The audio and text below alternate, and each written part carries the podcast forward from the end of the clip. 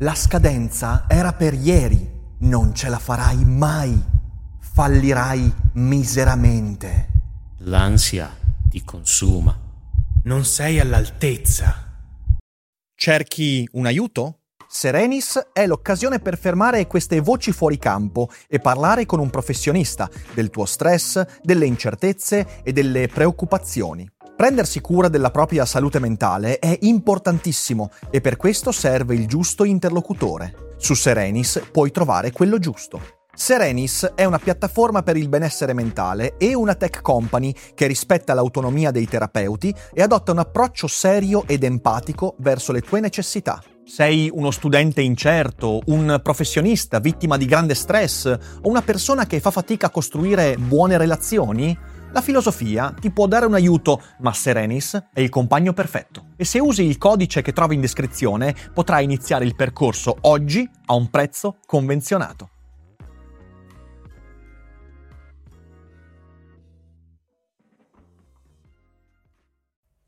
Salve a tutti e bentornati anche quest'oggi qui su Daily Cogito. Io sono sempre Ric Dufer e qualche giorno fa ho tenuto insieme a Giulia Pastorella un'assemblea di istituto virtuale per il liceo da Ponte di Bassano del Grappa. E visto che abbiamo fatto una chiacchierata veramente interessante sulle tecnologie, sui robot, sui cyborg, sull'intelligenza artificiale, sulla security e tanta roba veramente, veramente fighissima, mi sono detto, beh, è piaciuta ai ragazzi, magari piace anche a quei bellissimi ascoltatori di Daily Cogito, quindi oggi ve la propongo. Vi auguro un ottimo ascolto, vi abbraccio tutti e ci sentiamo presto e voi non dimenticate che non è tutto noia ciò che pensa. Daily Cogito, il podcast di Rick Dufer ogni mattina alle 7. L'unica dipendenza che ti rende indipendente.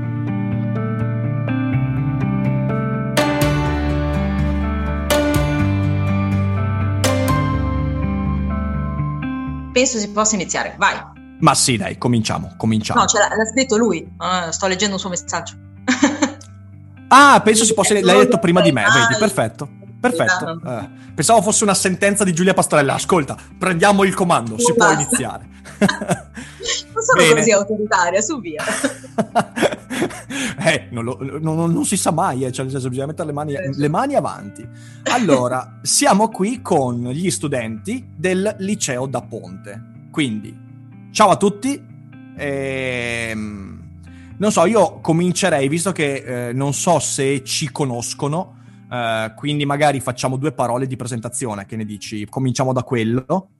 Eh, allora, io sono Riccardo Dalferro, eh, qui siete sul mio canale YouTube, state, state, seguendo la diretta sul mio canale YouTube e la diretta è in esclusiva per voi, quindi forse poi verrà registrata e ricaricata, ma per adesso siete solo voi.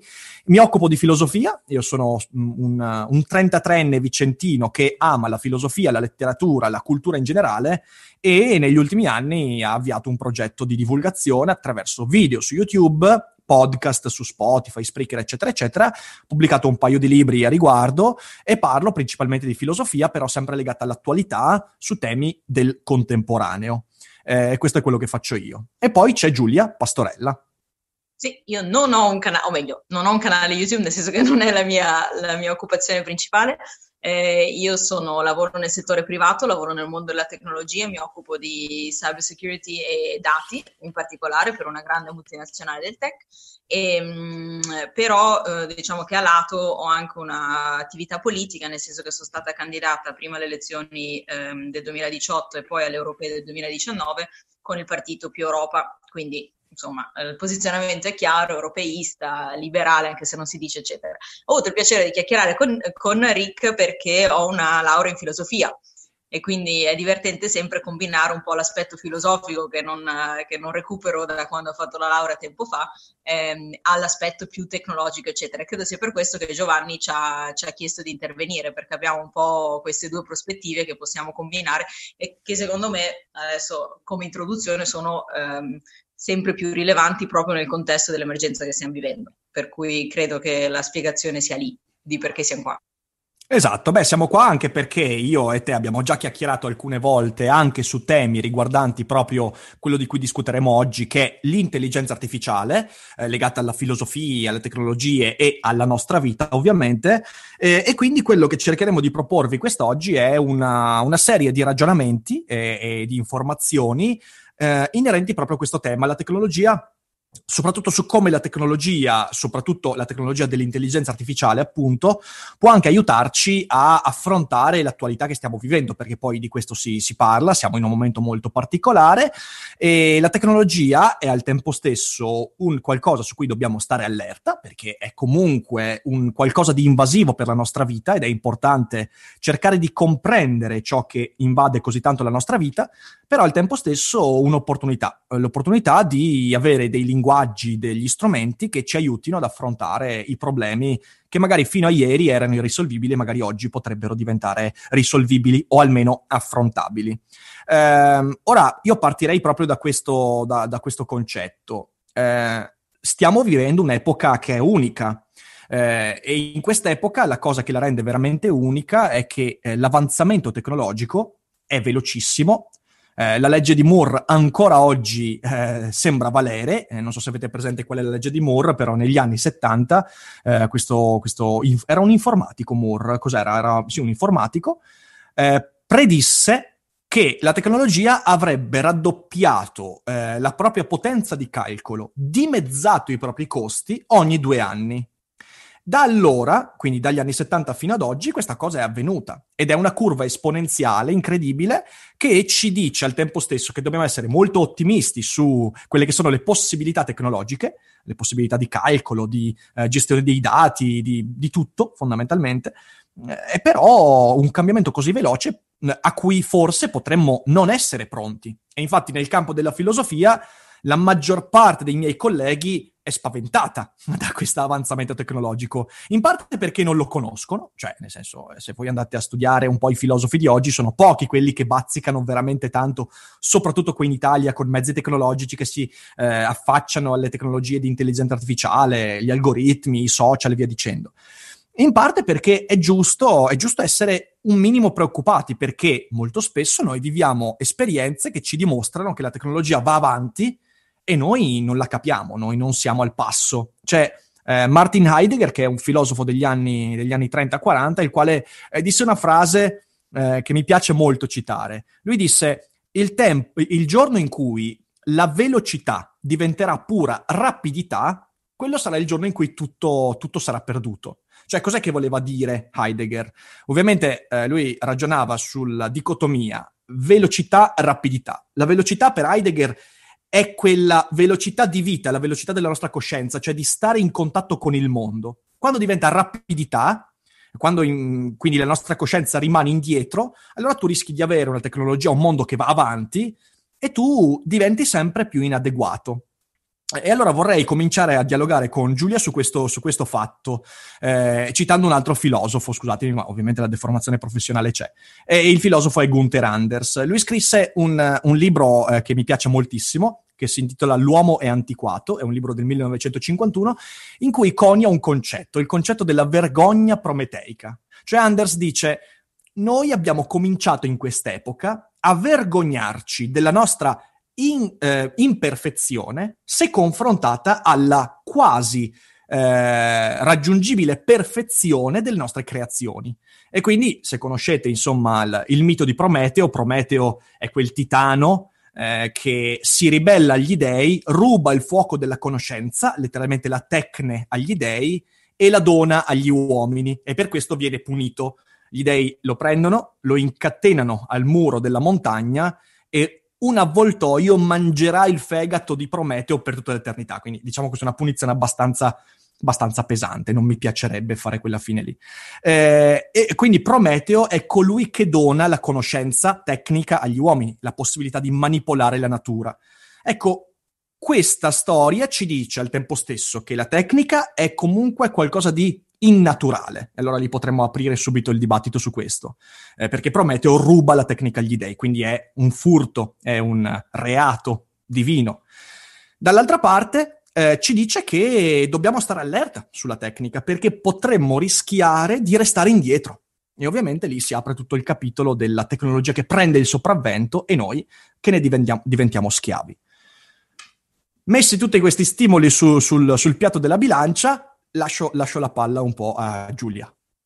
Molto volentieri, anche perché mi fa un sacco piacere che tu abbia citato Prometeo perché ehm, ho fatto la mia tesi di maturità Uh, sul tema di Prometeo, legando la parte filosofica, la parte scientifica, la parte di letteratura e tutto quanto. Quindi già allora diciamo che questa era una delle cose che mi stavano a cuore, mi domandavo come fosse compatibile precisamente uh, questo bi- bisogno di conoscenza e quindi la, l- l'accelerazione sempre di più della, della, scienza, della conoscenza e quindi della tecnica uh, con l'aspetto più non hai menzionato insomma il, il nome, il, non hai menzionato il concetto di vino, il concetto di anima, il concetto, però c'è sicuramente una, una tensione lì tra eh, l'ancoraggio che ci dà la scienza e la tecnica in un mondo reale, in un mondo fisico e l'aspirazione al divino che in teoria deve essere sempre maggiore e più importante.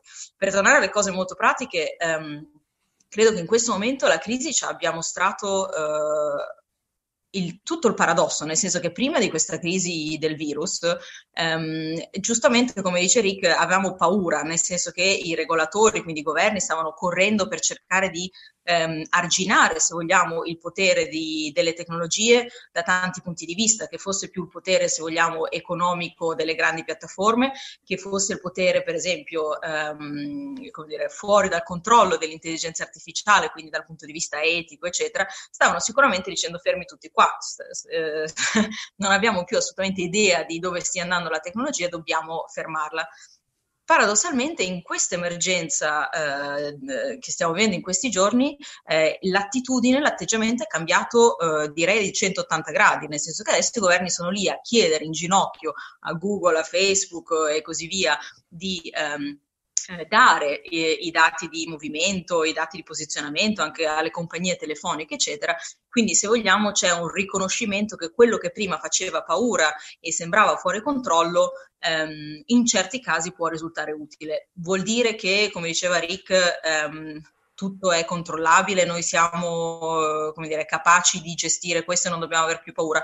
Assolutamente no nel senso che anche nel momento in cui eh, questi dati, queste conoscenze, anche l'uso dell'intelligenza artificiale per analizzare, per fare modelli, eccetera, ci è utile, mh, mm, ci sono tantissimi gruppi di interesse, soprattutto difensori della privacy, ma anche gruppi di cittadini che dicono eh, fermi tutti, qua si, si rischia di, di, di, andare oltre, nel senso di, di, dire, di mettere la tecnologia e la tecnica in una scatola come se fosse un semplice strumento per risolvere la crisi e poi rischia però di uh, uscire da quella scatola e diventare parte della nostra vita in una maniera che non è necessariamente quella uh, più umana, uh, quindi per tornare al tuo discorso, che, che fa paura, no? perché questa, questa rapidità, questa, questa, disponibilità.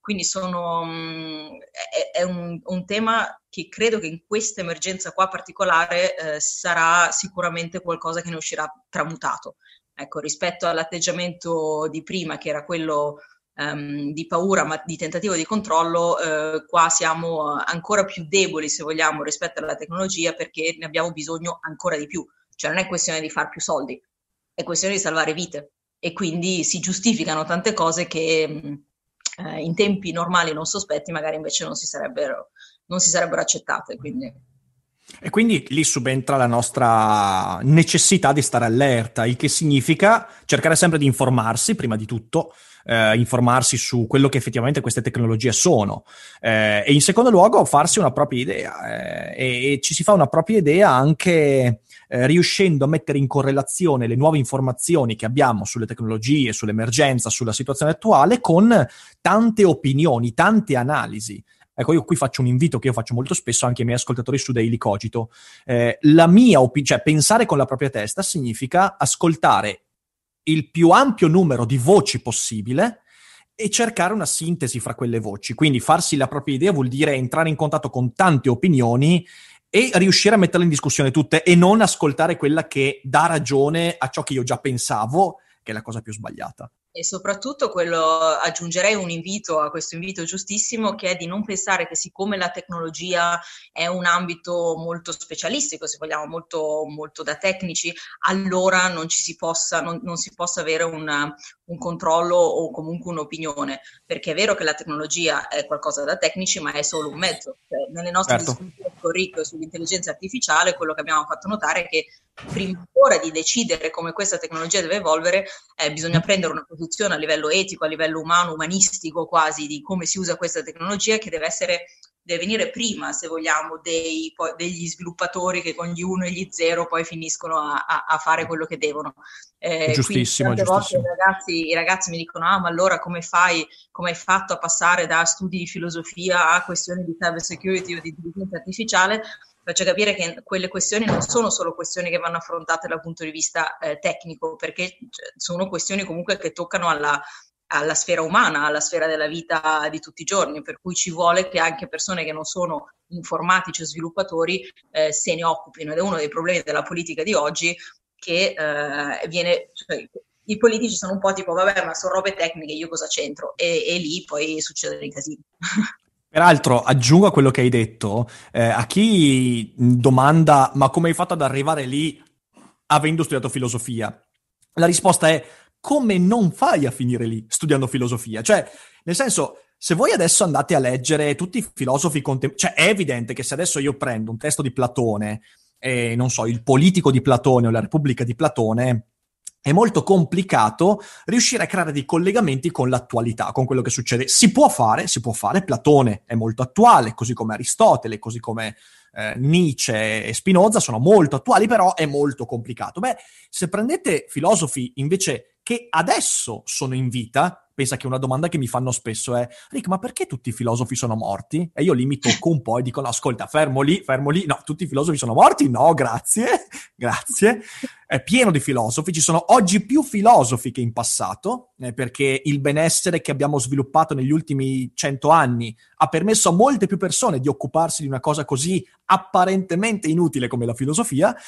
E quindi ci sono tanti filosofi in vita oggi. E se vai a studiare i filosofi di oggi, quasi tutti hanno le mani in pasta in algoritmi, eh, logiche informatiche, e, mm, cyber security, neuroscienze e abbiamo intelligenza artificiale, social network e qui quindi mh, vorrei entrare proprio nel, nel, vivo della discussione, perché quello che ci piacerebbe oggi raccontarvi è proprio il modo con cui su questi temi tu puoi andare a individuare temi filosofici.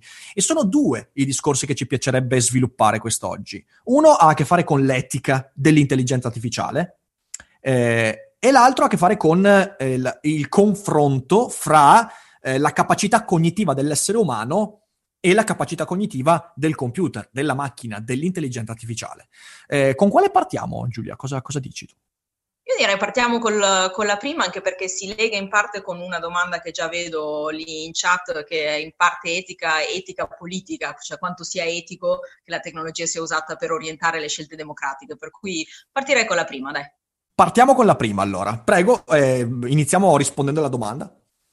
Eh, no, allora la, la domanda, cioè il, il, tema è amplissimo e se c'è una cosa che si può dire in maniera come, come, come, inizio è che il tema etico, soprattutto applicato all'intelligenza artificiale, ma io direi a, a tante altre tecnologie, ehm, è un tema che non è per filosofi, sono d'accordo con Rick, nel senso che se ne stanno occupando alla Commissione europea, eh, nel governo degli Stati Uniti, persino il governo cinese ci ha pensato, che è dire tutto. Quindi ehm, non è, diciamo, le due cose non vanno, non vanno separate.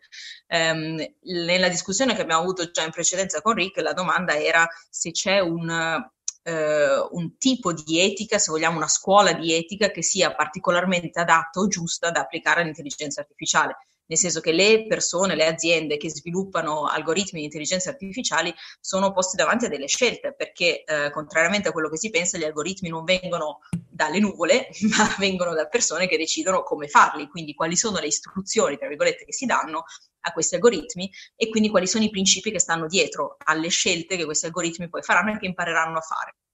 Eh, quindi eh, credo che la, la, guardando a vari modelli, quelli che sono orientati al risultato, quelli che invece sono più orientati in maniera kantiana, se vogliamo, al, al, al valore intrinseco di un'azione, poi Rick lo spiegherai molto meglio, ma insomma, dal punto di vista delle scelte politiche e, e di, di regolamenti, se vogliamo, non si è necessariamente scelto un un modello specifico, ma si sono dati dei principi di trasparenza, dei principi di tracciabilità, dei principi di responsabilità, eh, dei principi di mettere l'uomo al centro, nel senso che questi algoritmi, contrariamente a film distopici e quant'altro, ehm, devono essere fatti in maniera che non siano eh, discriminatori, che non siano, ehm, eh, come dire, che non non vadano contro, che non facciano male eh, a degli esseri umani.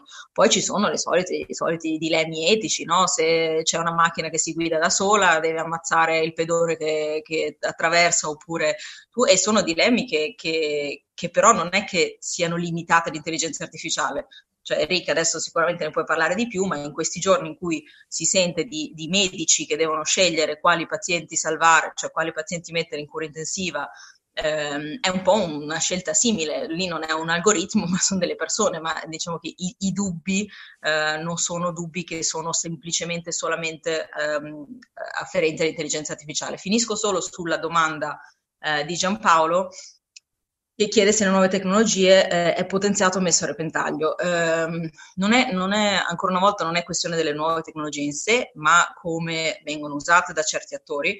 Eh, ovviamente credo ci sia un riferimento neanche tanto nascosto a come la Russia, per esempio, sta usando queste tecnologie per influenzare eh, il processo democratico in caso di elezioni, ma anche semplicemente la, eh, dire, la, le opinioni delle persone.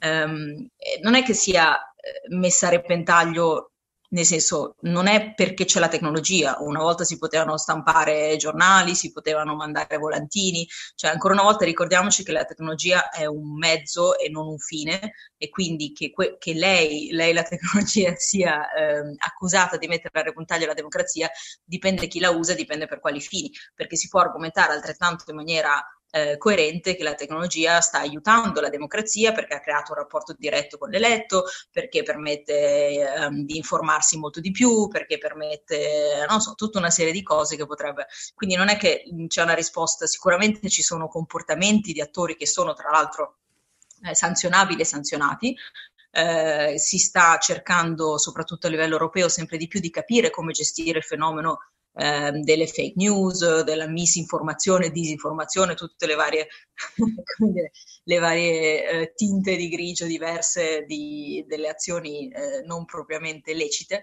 Ehm, non si è arrivata a una conclusione ancora su come regolarle, però c'è la consapevolezza che questo è uno degli aspetti negativi che vanno, che vanno gestiti. Sono, sono, pienamente d'accordo su tutta la linea di quello che hai detto. Io aggiungo soltanto delle cose inerenti eh, alla questione più mh, particolarmente etica che hai toccato quando hai parlato appunto dei medici che stanno scegliendo chi va curato, chi bisogna mettere in un secondo momento e via dicendo. Eh, ora, la filosofia si è macchiata eh, nel corso della storia di purtroppo un vizietto un po' troppo forte, che è quello di fare troppi esperimenti mentali. Cosa vuol dire?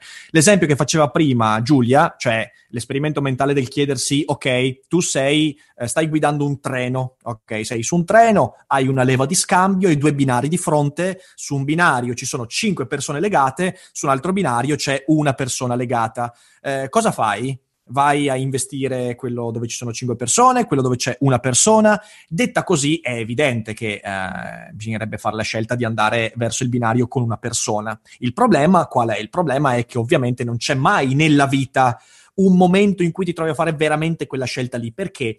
Perché, per esempio, un medico che abbia da una parte le cinque persone, dall'altra la persona, cioè che debba scegliere eh, fra chi curare e chi mettere in secondo momento e via dicendo, eh, ha sempre delle informazioni sulle persone. L'esperimento mentale che vi ho proposto e che Giulia prima ha accennato, invece presuppone che non ci siano informazioni sulle persone che vengono poi a impattare con quella decisione. Eh, per quanto ne sappiamo, i cinque sul binario potrebbero essere cinque, eh, non so, cinque barbari incivili, violenti, che, che, che fanno delle cose terribili, mentre eh, l'una persona, anzi no, il contrario, scusatemi, i cinque potrebbero essere cinque premi Nobel, mentre la persona sul binario eh, potrebbe essere un pazzo. Insomma, non abbiamo informazioni per guidare la nostra scelta in modo etico. Perciò lì l'unica risposta che si può dare nel caso della mancanza di informazioni è mi chiudo gli occhi e le orecchie e non guardo, perché tanto non posso sapere nulla, qualunque scelta sarà una non scelta.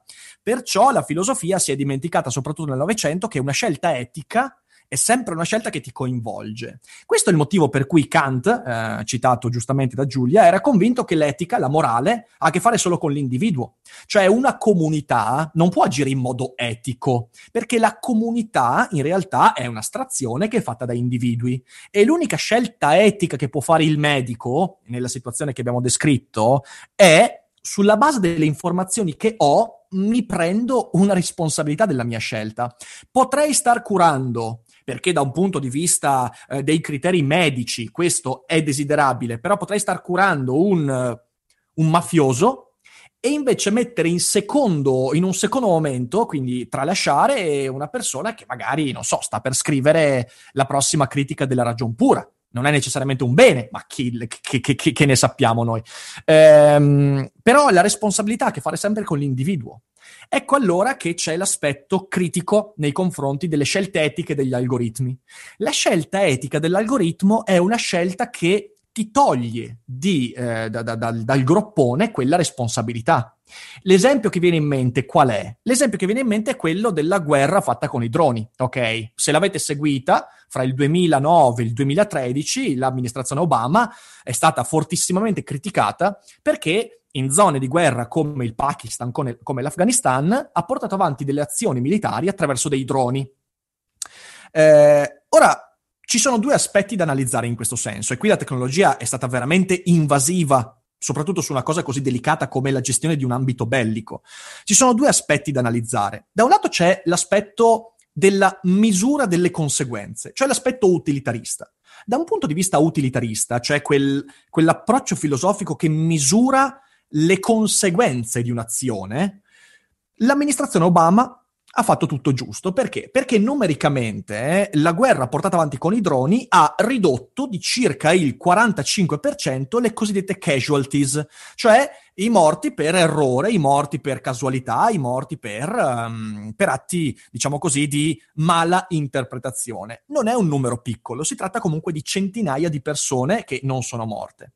Dal punto di vista però eh, di un'etica non utilitarista, quindi un'etica che non misura le conseguenze di un'azione, ma misura eh, le, i presupposti di un'azione, cioè le intenzioni, noi possiamo tranquillamente muovere una critica a questa scelta. Perché? Perché in realtà tanti filosofi, mi viene in mente un filosofo americano contemporaneo che è Thomas Nagel, lui ha scritto degli articoli a riguardo dicendo, per quanto siano eh, sia, sia, mh, siano corrette le misurazioni delle conseguenze, quindi sia stata una decisione utili,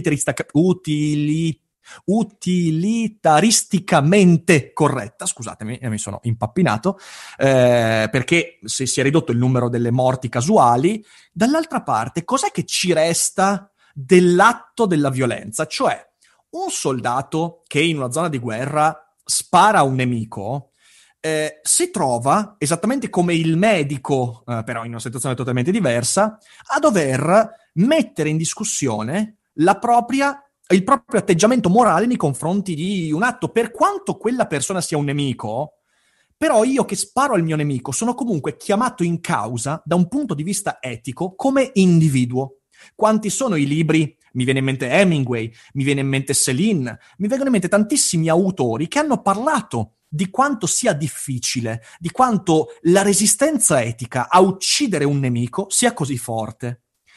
E l'intenzione che sta dietro quell'atto è quindi ciò che va misurato eticamente. Quando tu demandi questo tipo di decisione, questo tipo di atto a un algoritmo, allora lì viene meno questo aspetto dell'etica. Il che significa che se Nagel ha ragione, allora l'acquisizione di questo tipo di, l'uso di questo tipo di tecnologie potrebbe esentarci, renderci quasi immuni dalle conseguenze etiche delle nostre azioni e dalle nostre intenzioni.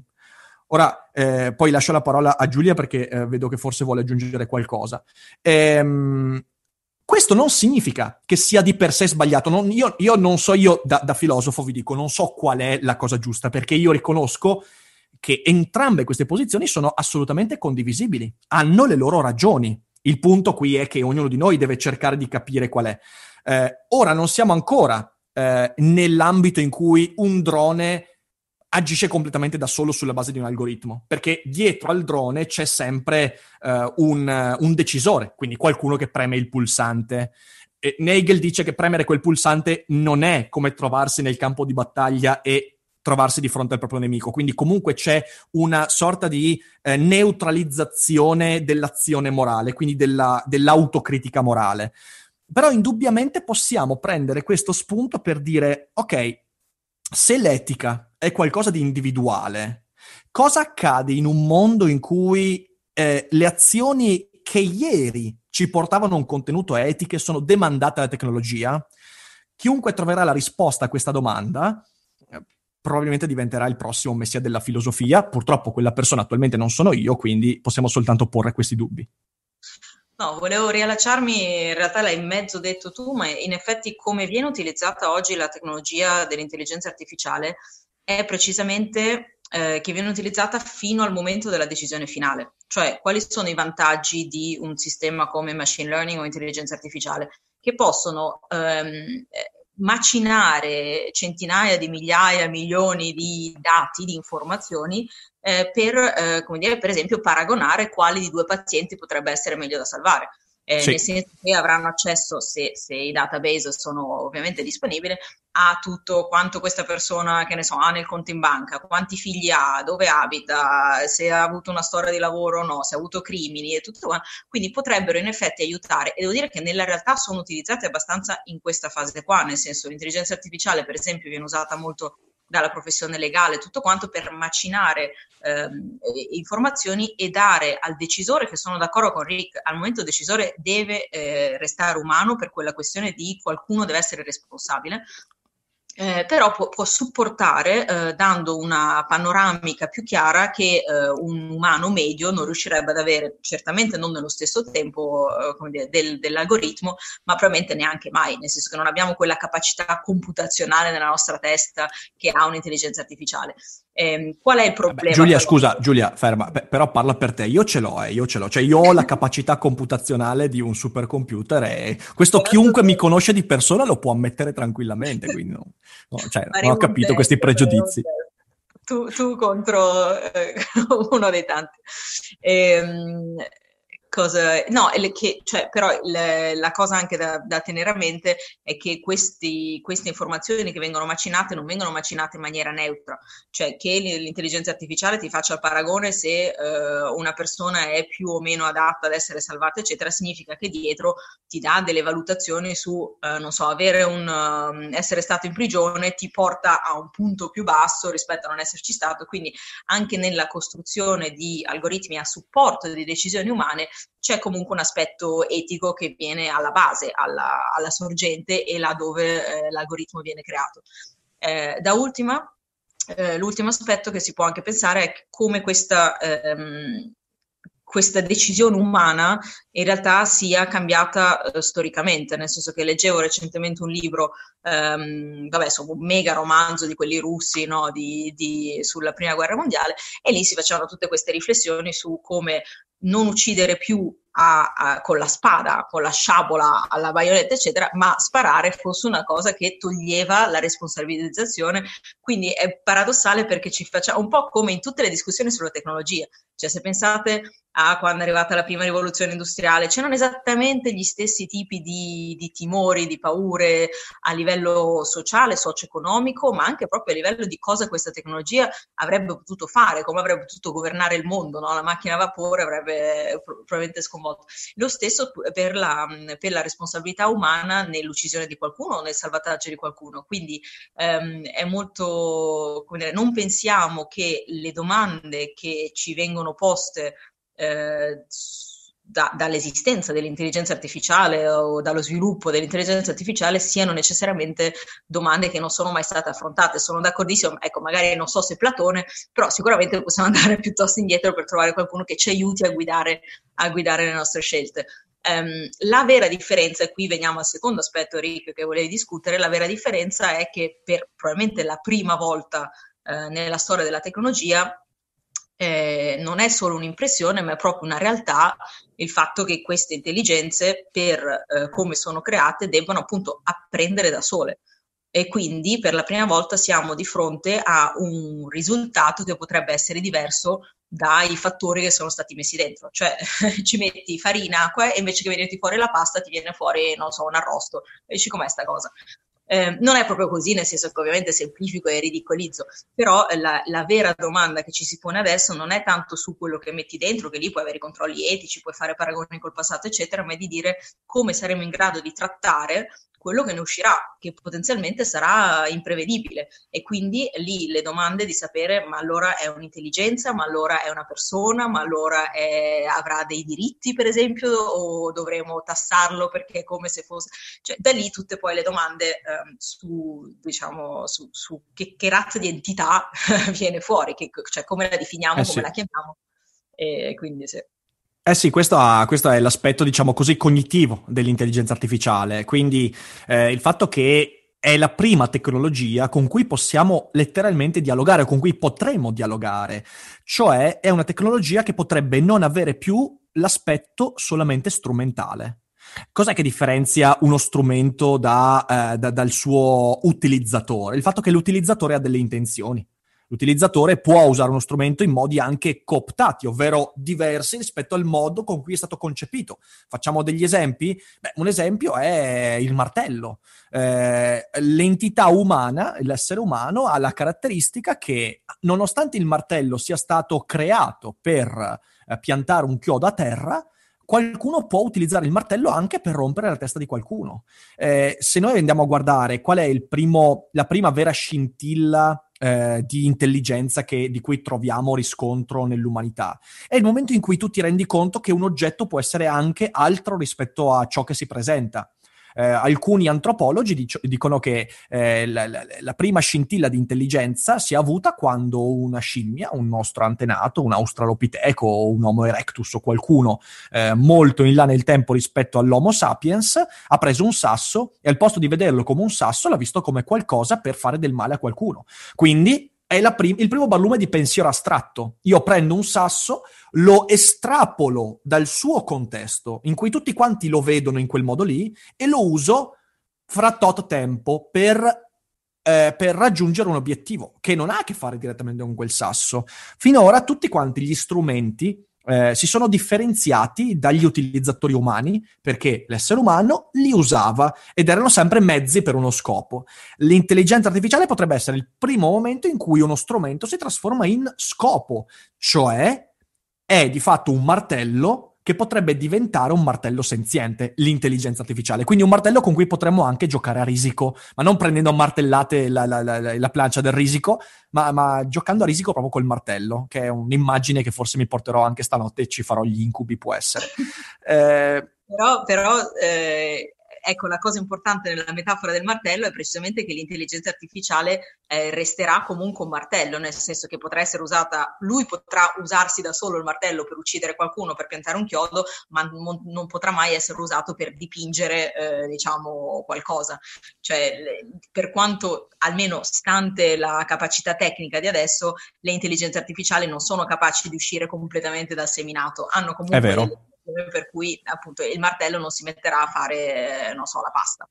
Secondo alcuni, però secondo alcuni questo è un limite tecnologico, cioè un limite di computazione e in realtà potremmo arrivare ad avere un'intelligenza artificiale sufficientemente complessa da poter produrre una nuova sinfonia. E in effetti adesso magari poi ci dedichiamo un po' a questa cosa qua perché eh, qualche giorno fa mi è capitato di leggere un, um, un articolo in cui veniva riportata una poesia scritta da un algoritmo ed è qualcosa di incredibile, cioè qualcosa di veramente incredibile che non è soltanto la, eh, il collage di cose già lette, ma c'è veramente, c'è veramente qualcosa che stai lì dici, oh, oh, mi ha emozionato letteralmente questa no, cosa. quello che volevo dire è che però quell'algoritmo lì è stato creato proprio per la musica.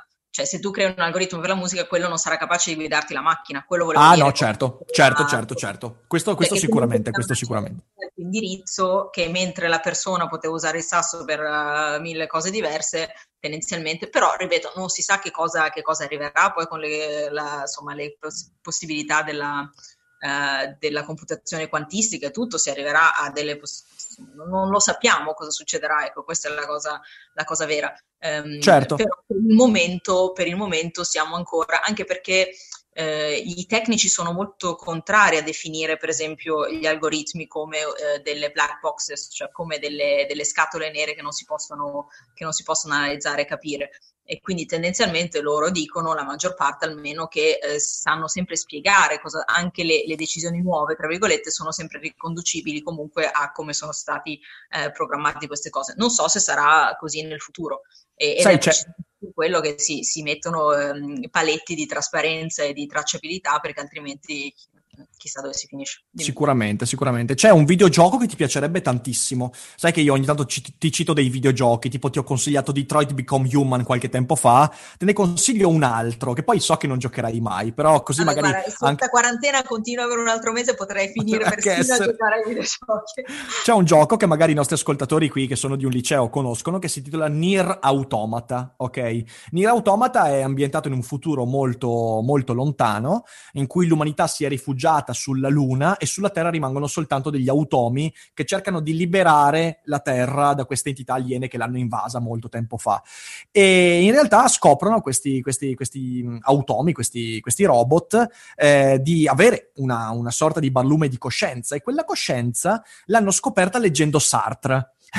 cioè leggendo gli esistenzialisti. Perché ora gli esistenzialisti, eh, sapete che mh, se li avete studiati a scuola, la frase fondamentale dell'esistenzialismo è l'esistenza precede l'essenza. Cos'è che vuol dire questa frase? Vuol dire che secondo Sartre, secondo Camus, secondo gli esistenzialisti, secondo Kierkegaard, per esempio, che è il proto-esistenzialista, eh, l'entità umana, la creatura umana, è quella creatura che può decidere qualcosa di sé contraddicendo la sua propria essenza, la propria natura. Per tradurla in termini informatici, algoritmici, potremmo dire che per l'esistenzialista eh, l'essere umano è quel cyborg che può agire contro il proprio algoritmo, quindi che ha un programma, ha un programma ben preciso, che lo determina in un certo modo, ha una funzione, sarebbe uno strumento della natura, ma in lui l'esistenza, cioè la sua libertà di agire, la libertà a cui è proverbialmente condannato, gli permette di agire in modo diverso rispetto alla programmazione. E quindi in questo videogioco agli automi succede la stessa cosa, diventano talmente complessi da avere un'esistenza che precede l'essenza. Ora, la letteratura eh, ci ha raccontato un sacco di storie inerenti robot, cyborg, intelligenze artificiali che prendono coscienza della propria esistenza e quindi cominciano a contraddire l'algoritmo, il programma. E anche questa è una delle grandi paure. Voglio dire, in questi giorni è venuto fuori un'intervista di Cacciari, poi ne ha parlato Galimberti, ne hanno parlato anche tanti filosofi anglosassoni, cioè del fatto che bisogna stare allerta perché trovarci di fronte all'intelligenza artificiale con autocoscienza, quindi cosciente di quello che è, quindi non più strumento ma soggetto, potrebbe essere un problema per due motivi. Il primo motivo è che potrebbe essere esattamente cosciente come noi, ma molto più intelligente, e quindi lasciarci indietro anche per il nostro bene, eh, oppure potrebbe essere un'intelligenza completamente diversa dalla nostra. Quindi noi abbiamo prodotto un'intelligenza che vorrebbe imitare quella umana, ma questa diventa talmente complessa da essere qualcosa di alieno, qualcosa di totalmente diverso, e quindi sfuggire dal controllo. Cosa ne dici tu su questo, Giulia? Dico che è un rischio possibile, eh, è un rischio che non è solo nella fantascienza, eh, nel senso che è, è, qualcosa che quasi si auspica a livello tecnologico, perché vorrebbe dire che si è arrivato veramente a, a creare qualcosa di indipendente, a creare qualcosa di efficiente al 100%. La questione del controllo, eh, come si possa mantenere, non lo so, non so se si potrà mantenere per sempre. E la domanda molto interessante è ehm, come si lega questo a perché non sappiamo come funziona il cervello umano, eccetera. Cioè, il, il parallelo che ci vedo in quella domanda lì è eh, siccome noi invece sappiamo esattamente come funziona l'intelligenza artificiale, allora possiamo definirne la direzione. Invece no, come hai detto giustamente tu, eh, noi sappiamo come la costruiamo, ma potrebbe essere che un giorno non sappiamo più lei come reagisce alla, alla costruzione che ne abbiamo fatto. Ehm, la cosa del cervello, beh, sicuramente poi Eric tu potrai citare fior fior di filosofi che si occupano di questa, di questa, tematica, però quello che è interessante a livello tecnologico è di sapere se precisamente il cervello è assimilabile a un algoritmo, nel senso mm-hmm. che mhm. una eh, come dire, eh, una serie di fattori dietro, quindi se tu arrivi a trovare quei fattori lì hai capito tutto, cioè hai capito perché eh, io adesso sto dicendo questa certa cosa e perché ho una certa sensazione, perché semplicemente mettendo, se tu avessi la capacità computazionale e tutti i dati possibili di tutti i giorni della mia vita, di tutte le mie esperienze, di tutte le mie cellule, di tutto eh, il mio DNA, quello che sia, arriveresti a eh, come dire, esattamente la stessa conclusione e sapresti predire che io dirò esattamente la cosa che sto dicendo adesso. Quindi la domanda molto interessante è se così fosse, il paradosso è che si arriva ad avere il cervello che è come un algoritmo banale e l'intelligenza artificiale che ci supera e quindi saremmo cioè, al, al, alla cosa pazzesca. E, ehm, e, boh, no, cioè, là stiamo, stiamo, andando veramente nella... nel NRM c'è, un bellissimo racconto di un autore eh, che ti consiglio veramente di leggere perché ti piacerebbe un sacco, che l'autore è Ted Chang, è quello da cui hanno tratto il film Arrival, per dire, non so se l'hai visto. Arrival, molto bello, guardalo se ti capita. Ed è un autore che scrive di fantascienza, ma non solo, scrive anche racconti molto psicologici, però sempre molto... Mh, mm, sono racconti che mi fanno incazzare perché sono racconti che problematizzano delle cose e quindi mi creano dei dilemmi e sono quindi gli autori che amo di più, quelli che mi creano dilemmi sono gli unici autori che vale la pena di leggere. E c'è questo racconto che si intitola proprio, se non sbaglio, Determinismo, in cui lui immagina l'esistenza di un semplicissimo dispositivo che è un uh, un pulsante, un, un, pulsante, è un'intelligenza artificiale in realtà molto complicata, la quale eh, riesce a predire con un microsecondo di anticipo il momento in cui premerai il pulsante. Cioè, nel senso, il suo lavoro è quello di predire quando tu premi il pulsante. E appena prima che tu premerai il pulsante, accende una luce. E quindi l'umanità comincia a entrare in, questo, in, questo, in questa ossessione. Tutti la comprano e tutti cercano di fregare l'algoritmo. Tutti cercano di premere il pulsante prima che la luce si accenda. Invece la luce sempre si accende un microsecondo prima di premere il pulsante e tutti quanti impazziscono. È un racconto fenomenale che ha a che fare con, questo, con questa cosa che stavi dicendo. Cosa accadrà quando ci accorgeremo che in realtà l'algoritmo è riuscito a capire talmente bene la nostra mente da predire tutto quello che faremo? E in questo senso c'è, c'è un altro aspetto che mette insieme scienze cognitive e anche etica. E mi vengono in mente gli algoritmi dei social network. Cioè, eh, perfetto, perfetto, perfetto. Cioè, quando io, per esempio, vado su Amazon e voglio comprare un prodotto. Mettiamo il caso che io voglia comprare quel prodotto de- determinato, però Amazon mi consiglia anche altre cose e io finisco per comprare quelle altre cose e magari mi dimentico anche del prodotto iniziale perché non ne ho più bisogno, in realtà non avevo veramente bisogno di quello, ma avevo bisogno di quello che Amazon mi consiglia. E lì si entra nel paradosso di viene prima l'uovo o la gallina, perché la domanda che ci poniamo è ma Amazon sapeva già ciò che noi avevamo veramente intenzione di comprare, mostrandocelo e manifestando una verità che già avevamo dentro, quindi l'algoritmo ci capisce meglio di quanto noi ci capiamo, oppure Amazon ha contraddetto la mia vera volontà, che era quella di comprare il primo prodotto, e invece mi ha persuaso a comprare l'altro. Cos'è che fa l'algoritmo? Ci persuade o ci legge dentro? C'è chi dice che è entrambe le cose, nel senso che sai quel, quell'aneddoto, insomma, quella eh, saggezza popolare secondo cui 5 like eh, su Facebook permettono a Facebook di conoscerti meglio di tua madre, no? O della tua compagna, non mi ricordo chi, chi fosse. Ehm, e di conseguenza, eh, questo è step 1, step 2 è, e quindi basando, facendo leva su quello che lui ha capito di te, ti può di conseguenza orientare. Si torna alla domanda di, non mi ricordo più come si chiamava, il ragazzo che l'ha chiesto, ehm, se si passa da Facebook in sé, l'algoritmo di Facebook che ti orienta a in più ci metti cioè aggiungi all'algoritmo che ti orienta un'intenzionalità umana di certi stati e lì hai fatto il patatrack. Ed è per quello, tra l'altro, che è difficilissimo per queste piattaforme eh, gestire questi fenomeni di orientazione, orientamento dei, dei consumatori e dei votanti, insomma, degli elettori.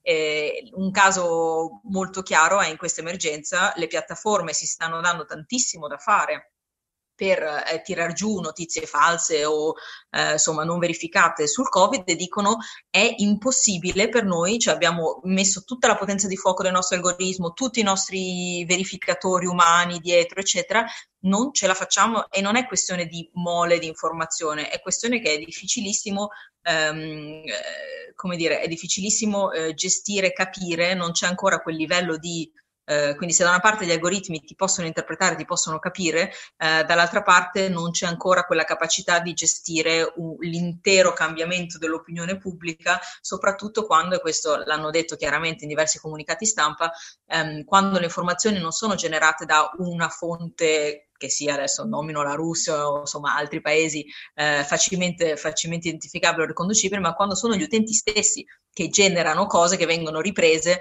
e quindi c'è questa entropia eh, che non viene gestita, cioè che viene gestita dall'algoritmo secondo le regole di massimizzare le condivisioni, di massimizzare i contenuti con l'effetto opposto, che quando si cerca di, quindi c'è già in un certo senso l'indipendenza di questa massa fluttuante di, eh, di opinioni e di condivisioni eh, che coloro che hanno creato l'algoritmo stesso non sono più in grado di gestire. E la cosa incredibile è che queste piattaforme si rivolgono ai governi dicendoci aiutateci, diteci che cosa, quali sono i paletti no, che dobbiamo seguire, eccetera.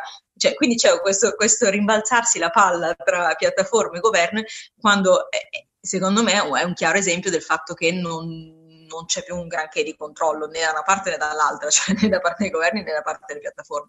Non vuol dire che gli algoritmi sono indipendenti, ma vuol dire che quando si prendono certe dinamiche e poi quelle logiche lì vengono, prendono il sopravvento su, su qualunque altra che sia la volontà politica e che sia la volontà anche di fare del bene, che sarebbe di limitare no, le fake news e quant'altro.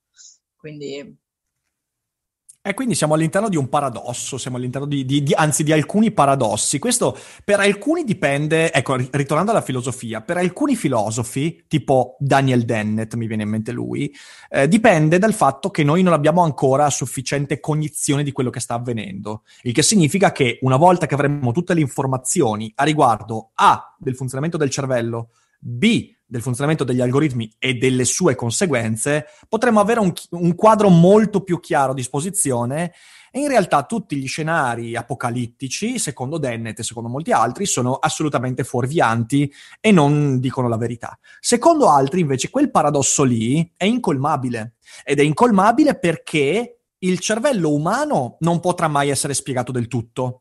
E tenete conto che ci sono non soltanto dei filosofi mistici che pensano a questo, ci sono anche dei neuropsicologi che dicono questo. Eh, per esempio, eh, c'è uno studio, non mi ricordo adesso il nome dello scienziato, però c'è uno studio il quale dice eh, che c'è un problema enorme nella mappatura del cervello.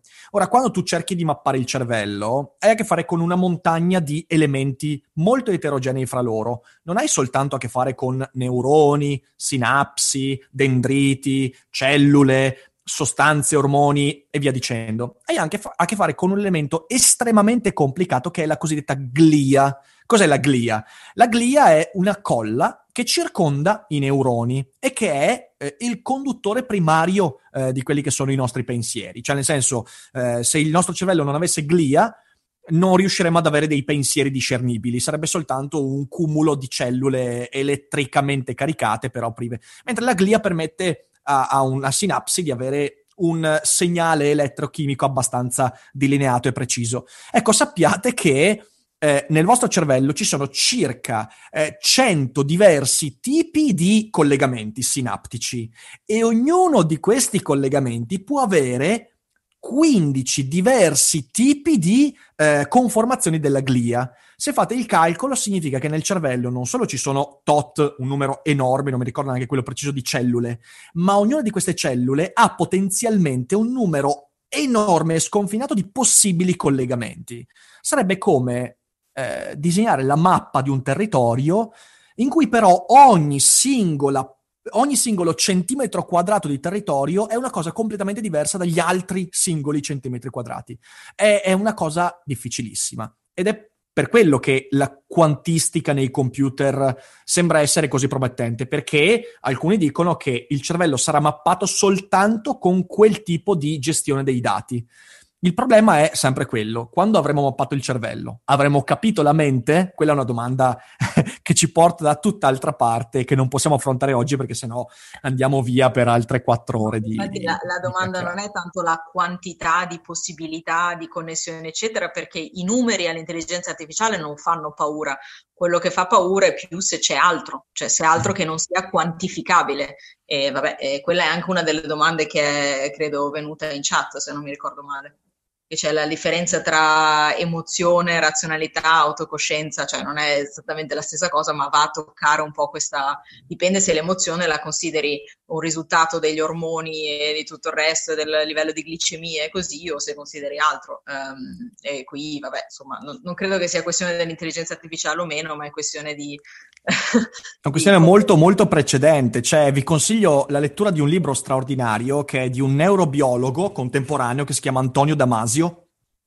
è un biologo portoghese eh, che io adoro, ha scritto dei libri bellissimi e uno di questi libri si intitola Alla ricerca di Spinoza. Eh, io lo amo molto anche perché è un neuroscienziato che usa tantissimo i filosofi moderni, il suo libro più famoso è L'errore di Cartesio e, ehm, e lui in questo libro eh, fondamentalmente usa Spinoza non solo per dire che Spinoza aveva già predetto mezzo millennio fa alcune delle cose che la neuroscienza sta mostrando in questi tempi, eh, ma soprattutto che la sua teoria delle emozioni è veramente reale. Cioè, eh, Spinoza cos'è che pensava? Spinoza, quando si parlava, a differenza di Cartesio, secondo Spinoza non si può separare del tutto la razionalità dall'emotività.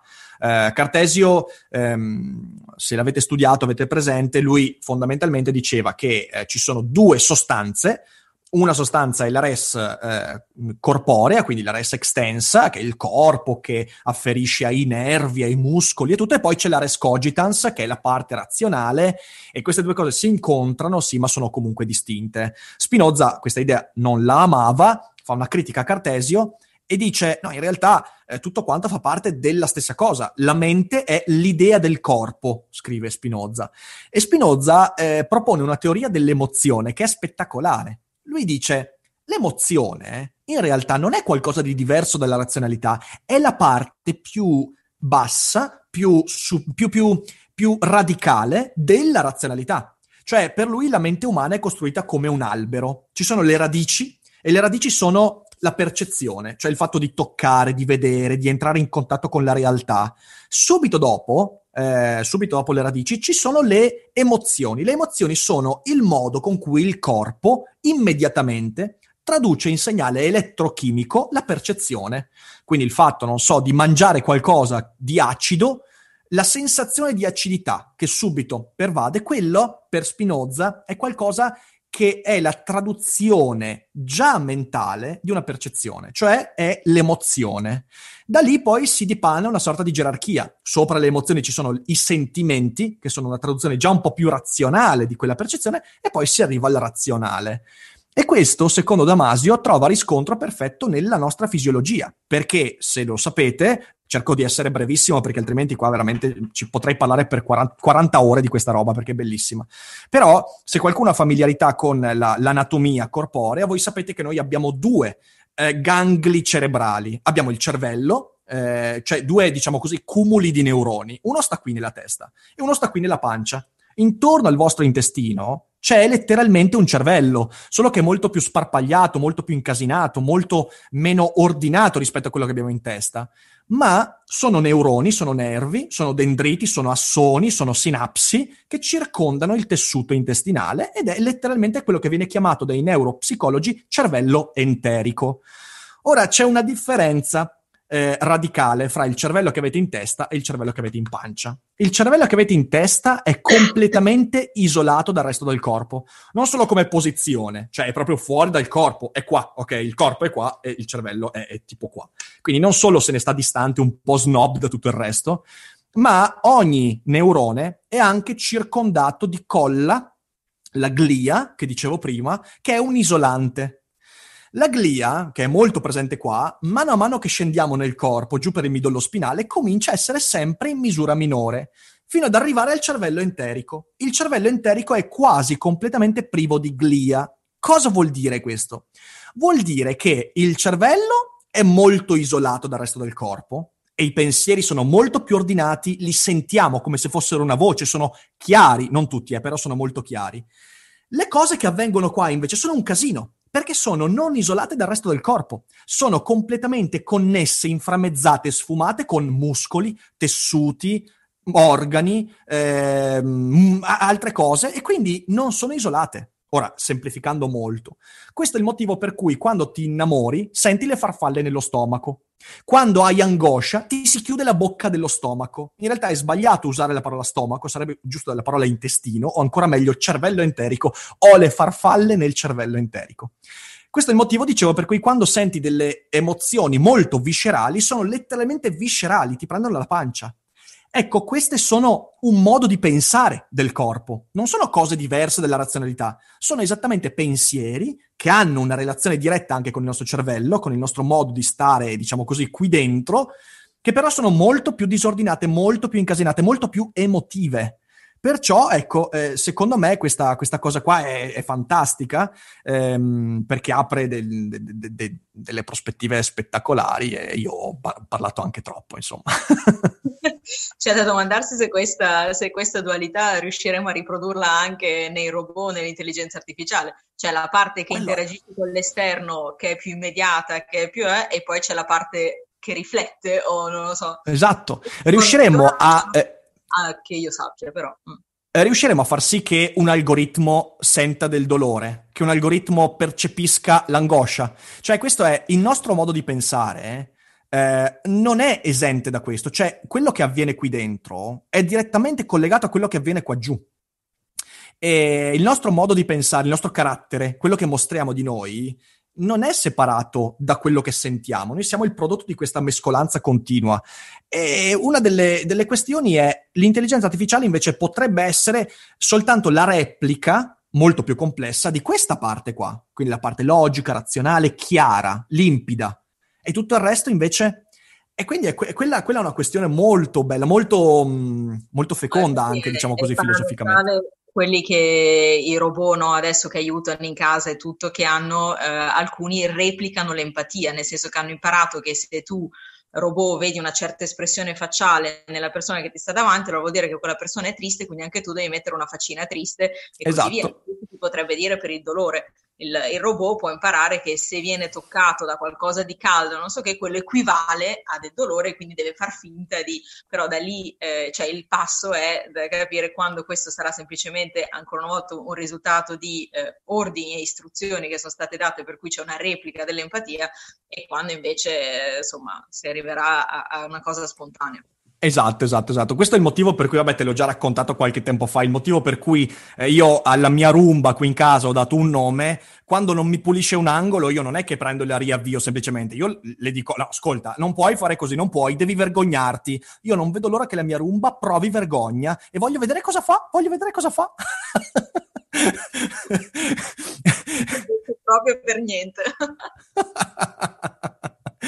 Bene, eh, direi di leggere le domande mh, mm, che, che, rimangono, che ne dici? Così se, se ce ne sono in arretrato. Tra una decina di minuti magari chiudiamo, cosa dici? Esatto, esatto. Allora, alcune le abbiamo già... Sì. Allora, c'è Gentile Volpo che chiede, eh, secondo voi la frase di Umberto Eco, i social hanno dato diritto di parola a legioni, a legioni di imbecilli, è vera oppure sono un ottimo mezzo per persone comuni di esprimere le proprie idee con libertà? dipende, dipende, se posso provare a rispondere io, um, una cosa non esclude l'altra nel senso che se le persone comuni eh, capita che siano pure imbecilli, allora eh, esprimono le loro idee in libertà, eh, ma rimangono comunque eh, legioni di imbecilli. Allora, ovviamente c'è un giudizio che è difficile, sicuramente quello che, quello che è cambiato, diciamo, credo è l'approccio a um, chi abbia diritto, o meglio l'autorità e l'autorevolezza, poi Enrica tu eh, ci, ci ricamerai sopra, di parlare, di esprimere, di esprimere le proprie opinioni cioè quello che si vede sui social, no? che all'improvviso tutti diventano esperti di appunto epidemie, tutti diventano esperti di uh, infrastrutture, tutti, a seconda di qual è la notizia del giorno, è un fenomeno che credo che non è che non ci fosse prima, ancora una volta c'era, ma magari era limitato al bar quando andavi a chiacchierare, ti raccontavi con gli amici che, o ai salotti una volta o chissà che altro. Um, non credo che sia il fatto che abbiano diritto di parola eh, in, di per sé non sarebbe un problema se non ci fosse la traduzione poi di quel diritto di parola in allora i politici, perché io di quello mi occupo, eh, prendono quel diritto di parola e ne fanno la base delle loro politiche. Cioè, quello che è sempre più è che si guarda a qual è il sentiment, no? il sentimento di, questi, di queste persone e eh, si reagisce. Quindi la politica invece che diventare propositiva e eh, proporre le proprie idee eh, in base a dei valori, in base ai programmi, eccetera, diventa sempre di più una reazione ai social cosa dicono, quindi queste, queste legioni che cosa dicono e poi si va, si va ad agire. Non è detto che quello che viene detto sia necessariamente imbecille in sé, nel senso non, imbecille poi eh, dipende, dipende come lo si definisce, quello che è problematico è come poi questa informazione viene incanalata nei, insomma, nei processi decisionali. Quello che mi fa paura è che, eh, ripeto, i, i social, cioè guardate per esempio l'uso dei social dei nostri politici, anche dello stesso Conte, che si è messo a fare dichiarazioni sui social prima di farle in Parlamento o prima di farle eh, sulla gazzetta ufficiale e pubblicare le cose. Eh, significa che da una parte vuol dire che queste persone che stanno lì e che possono esprimere le proprie idee eh, sono una platea sempre più importante a livello di vita democratica di un paese. Al contempo però quello che, che, fa impressione è, ripeto, quando queste idee sono, sono, portate come se fossero la realtà e quindi i politici decidono sulla base di quello e soprattutto non dimentichiamoci queste idee sono espresse su piattaforme private con tutti i problemi che dicevamo prima, quindi di manipolazione, di quello che si chiama nudging, quello che ti fa comprare la cosa che non volevi, eccetera. Quindi la commissione di tutto questo, indipendentemente da quali idee siano eh, messe in avanti, crea una situazione di vulnerabilità, se vogliamo, della, della, della, del sistema politico ehm, che diventa eh, più, sicuramente più complesso, forse anche un pochino meno trasparente e più difficile da gestire. E infatti per ora non, non si è trovata una maniera sana eh, di, di, sistemare questa cosa. C'è chi usa i social o gli influencer per raggiungere certe fasce della popolazione che non usano altri metodi o altri media, eh, però non, non, vuol dire che cioè, il problema è questo passaggio dall'alto al basso, da chi esprime le proprie idee a chi queste idee le trasforma in direzione del paese, eh, è lì che sta il problema. Sono, sono, molto d'accordo. Io aggiungo soltanto un aspetto. Eh, credo che molto spesso eh, quella frase di eco venga utilizzata male, cioè viene utilizzata per dire, vedi, eh, in realtà i social network sono una brutta cosa perché, perché hanno dato mh, libertà di parole a valanghe di imbecilli. E la questione invece è diversa. La questione è che eh, i social sono un luogo di libertà e di autoformazione straordinari. Straordinario, veramente un luogo incredibile per questo. Io eh, l'80% delle cose che ho imparato e che mi permettono oggi di lavorare le ho imparate in autonomia usando i social network, eh, quindi, quindi, sì, sono straordinari. Ovviamente questa libertà ha, ha un prezzo, cioè il prezzo è che eh, di contro tu hai una montagna di gente che usa i social non per autoformarsi, non per... Io solo stamattina ho ricevuto una dozzina di insulti gratuiti fra i miei social network, su YouTube, su Facebook, io ormai li prendo sul ridere queste cose qua, eh, però, però so che il prezzo della mia libertà di espressione, della mia formazione, è proprio quello lì, che tu hai un sacco di persone che poi usano questi mezzi in modo, in modo sbagliato, sgangherato, spesso facendo del male anche a se stesse. Eh, e, però questa cosa avrà bisogno ancora di molto tempo per venire migliorata. Um, una, uno dell'aspetto che, che si, ancora una volta, no, questo eccezionalismo della tecnologia come se non avessimo mai visto delle cose così.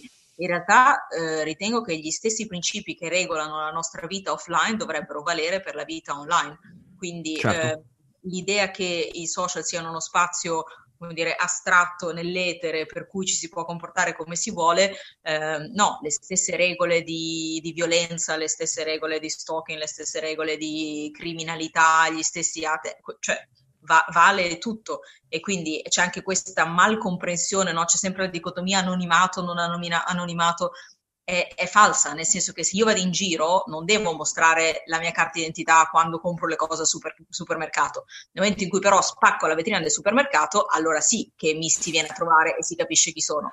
Io credo esatto. che ci esatto. dovrebbe essere una logica di quel genere lì cioè le, le, quando fai qualcosa di illegale, e tra l'altro esistono già i mezzi per risalire le persone che fanno queste cose illegali, eh, illegali de, ci deve essere una possibilità di tracciamento. C'è stato il mega scandalo di Telegram, i gruppi di, di pedofilia e compagnia, cioè per me quello è, è, è è un esempio per cui si, pe- si, si, costruiscono social che non sono fatti secondo le regole etiche democratiche eh, e che, che, vanno, che, vanno, di conseguenza adattati all'idea che eh, internet è libero, ma come siamo liberi anche nella vos- nostra vita di tutti i giorni, ma che non per questo si devono permettere atti illegali. Eh, Criminali, certo. Cioè, Certo, certo, sono molto d'accordo. Eh, aggiungo un'ultima cosa su questa domanda perché ovviamente si apre sempre un dibattito enorme quando si parla di queste cose, giustamente.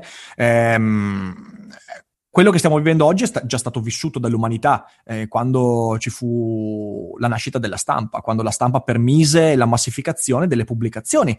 C'erano uh, delle persone che erano quelle che prima detenevano l'unico potere di esprimere le opinioni attraverso i libri, che dicevano no, no, no, la stampa distruggerà il mondo perché adesso anche l'ultimo dei buzzurri può pubblicare un libro.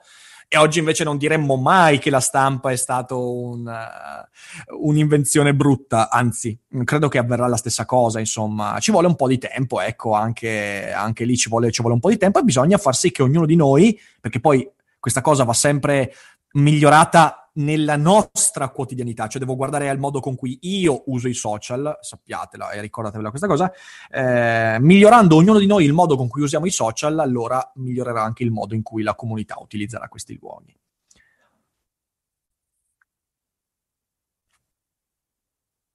Uh, quella sul cervello, come funziona, abbiamo già risposto.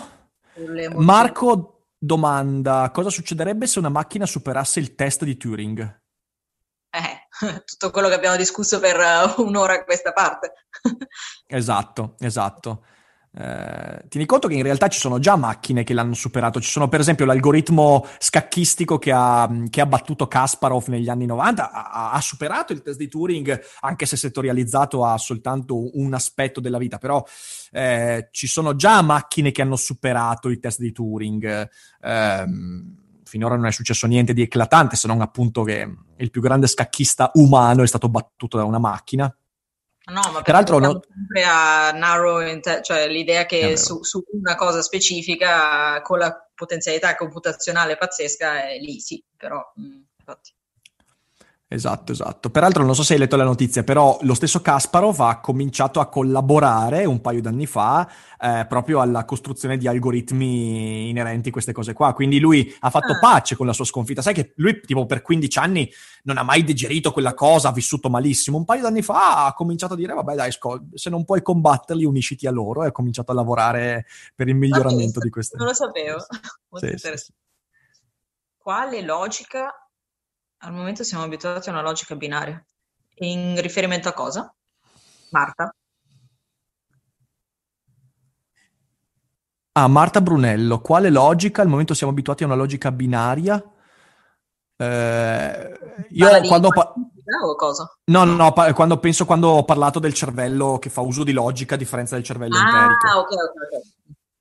Eh, parlavo, della logica, parlavo della logica discorsiva, quindi diciamo così quella aristotelica, ecco, principio di non contraddizione, il tertium non datur, i principi logici basilari, ecco, eh, che, che, noi riteniamo completamente razionali, però in realtà sono inevitabilmente anche collegati a, a ciò che siamo. Eh, quindi parlavo sì proprio del, di logica in senso lato, ecco, non uh, specificamente. No, perché la cosa interessante magari per eh, metterci un aspetto tecnologico su questa idea della logica binaria, che fino ad adesso appunto i computer sono 1-0-1-0 basati su logiche binarie, la cosa interessante della, del, del, quantum leap, quindi del salto quantistico, è precisamente che saranno capaci di, come dire, testare, cioè metti che sei davanti, per farla in maniera semplice, sei davanti a un bivio e no, normalmente il computer testa prima la strada a sinistra, poi la strada a destra, certo rapidamente, però le fa in sequenza. Invece lì la meccanica quantistica, per semplificare, testa le due strade contemporaneamente. Se tu aumenti queste due strade in altri mille vivi, eccetera, eccetera, eh, arrivi a capire perché è così potente questo, questo modello computazionale e perché è molto più di quanto noi non possiamo considerare due opzioni al contempo, credo a me non è, io non ce la faccio a considerarne, cioè, mi, mi, mi, si cosa il cervello. Ehm. Eh, Mattia Campagnolo chiede: Per Hobbes, l'intelligente ragionevole è colui che connette le idee del mondo con le proprie. Dunque, l'intelligenza è legata alla lettura del contesto. Ciò non ricorda l'idea di Turing di intelligenza artificiale? Eh, beh, sì, sì, assolutamente, assolutamente. Ma in effetti, in effetti, una buona parte degli scienziati cognitivi contemporanei sono fortissimamente di matrice hobbesiana. Eh, quindi, quindi sì, sono pienamente d'accordo. Peraltro è una delle idee più, più feconde che, eh, che, esiste dal punto di vista proprio cognitivo. Eh, allora, c'è Grace Oak che chiede spesso l'idea di un'intelligenza artificiale che prende coscienza di sé è ricollegata alla possibilità che questa si ribelli al creatore. Eh, come si dovrebbe considerare propriamente l'emozione rispetto alla razionalità auto- autocosciente? Sono due... Beh, un, la prima è una considerazione. Ehm... Beh, lei hai già toccato un po' questo Ho già aspetto. toccato, infatti, infatti, ho già toccato. Sì. Cioè, l'autocoscienza, vabbè, potremmo parlare del momento in cui il bambino si riconosce allo specchio e dice, oddio, allora se prendi coscienza di te, ma lasceremo per un'altra volta. Uh, vabbè, beh, io direi che alle domande abbiamo, abbiamo risposto, quindi uh, sì, abbiamo fatto più di un'oretta, quindi io direi che possiamo anche um, chiudere qua. E, um, magari se volete, allora ovviamente usando il link che vi ha fornito Giovanni potete anche rivedere questa cosa indifferita. Io farò una cosa, eh, nelle prossime due orette vi lascio nel primo commento che trovate sotto fra, fra un metti fra un 20 minuti, mi metto una piccola bibliografia con i testi magari che consiglio personalmente per approfondire alcuni dei temi che abbiamo toccato, saranno 3-4 libri, eh, magari metto le versioni ebook, visto che ci sono difficoltà in questi periodi a reperire libri di Amazon cartacei. Eh, leggeteli, eh, fatevi la vostra idea, insomma, credo che abbiamo messo un bel po' di carne al fuoco. Eh, se vuoi aggiungere qualcosa tu, Giulia. No, niente, cioè, è una buona idea quelli dei link, magari semplicemente ai principi di etica della Commissione europea o due o tre robette, insomma, perché sembrano sempre cose astratte, ma in realtà per far vedere che non sono solo senza offesa nei libri di filosofia, ma che stanno anche nei, nei paper che poi vengono presi dai, insomma, da chi ci governa per decidere come, come questa tecnologia potrà evolversi nel futuro. Per cui, boh, ottima idea. Niente, grazie mille. Bene, grazie quindi a voi per l'ascolto e per l'invito, insomma è stato, è stato bello ragionare insieme, insieme, su queste cose, grazie ovviamente a Giulia per la chiacchierata che tocca sempre dei temi incredibili. E quindi, vabbè, Giulia la potete seguire sui social, Facebook, Instagram, la trovate dappertutto. Io ho il canale YouTube, il podcast, ogni mattina alle 7 esce Daily Cogito, seguitelo, vi fa bene. E, ehm, e, niente, per tutto il resto, grazie mille di nuovo per l'invito e noi ci risentiamo molto presto, Giulia, e a tutti voi buona giornata. Ciao a tutti. 7, 8 e 9 giugno 2024. Solo da ogni euro. Un weekend che è già una finale. Sconto del 24% su TV, audio, informatica ed elettrodomestici. Ogni euro. Spesa minima 299 euro solo con un Euro Club. Esclusioni in negozi online.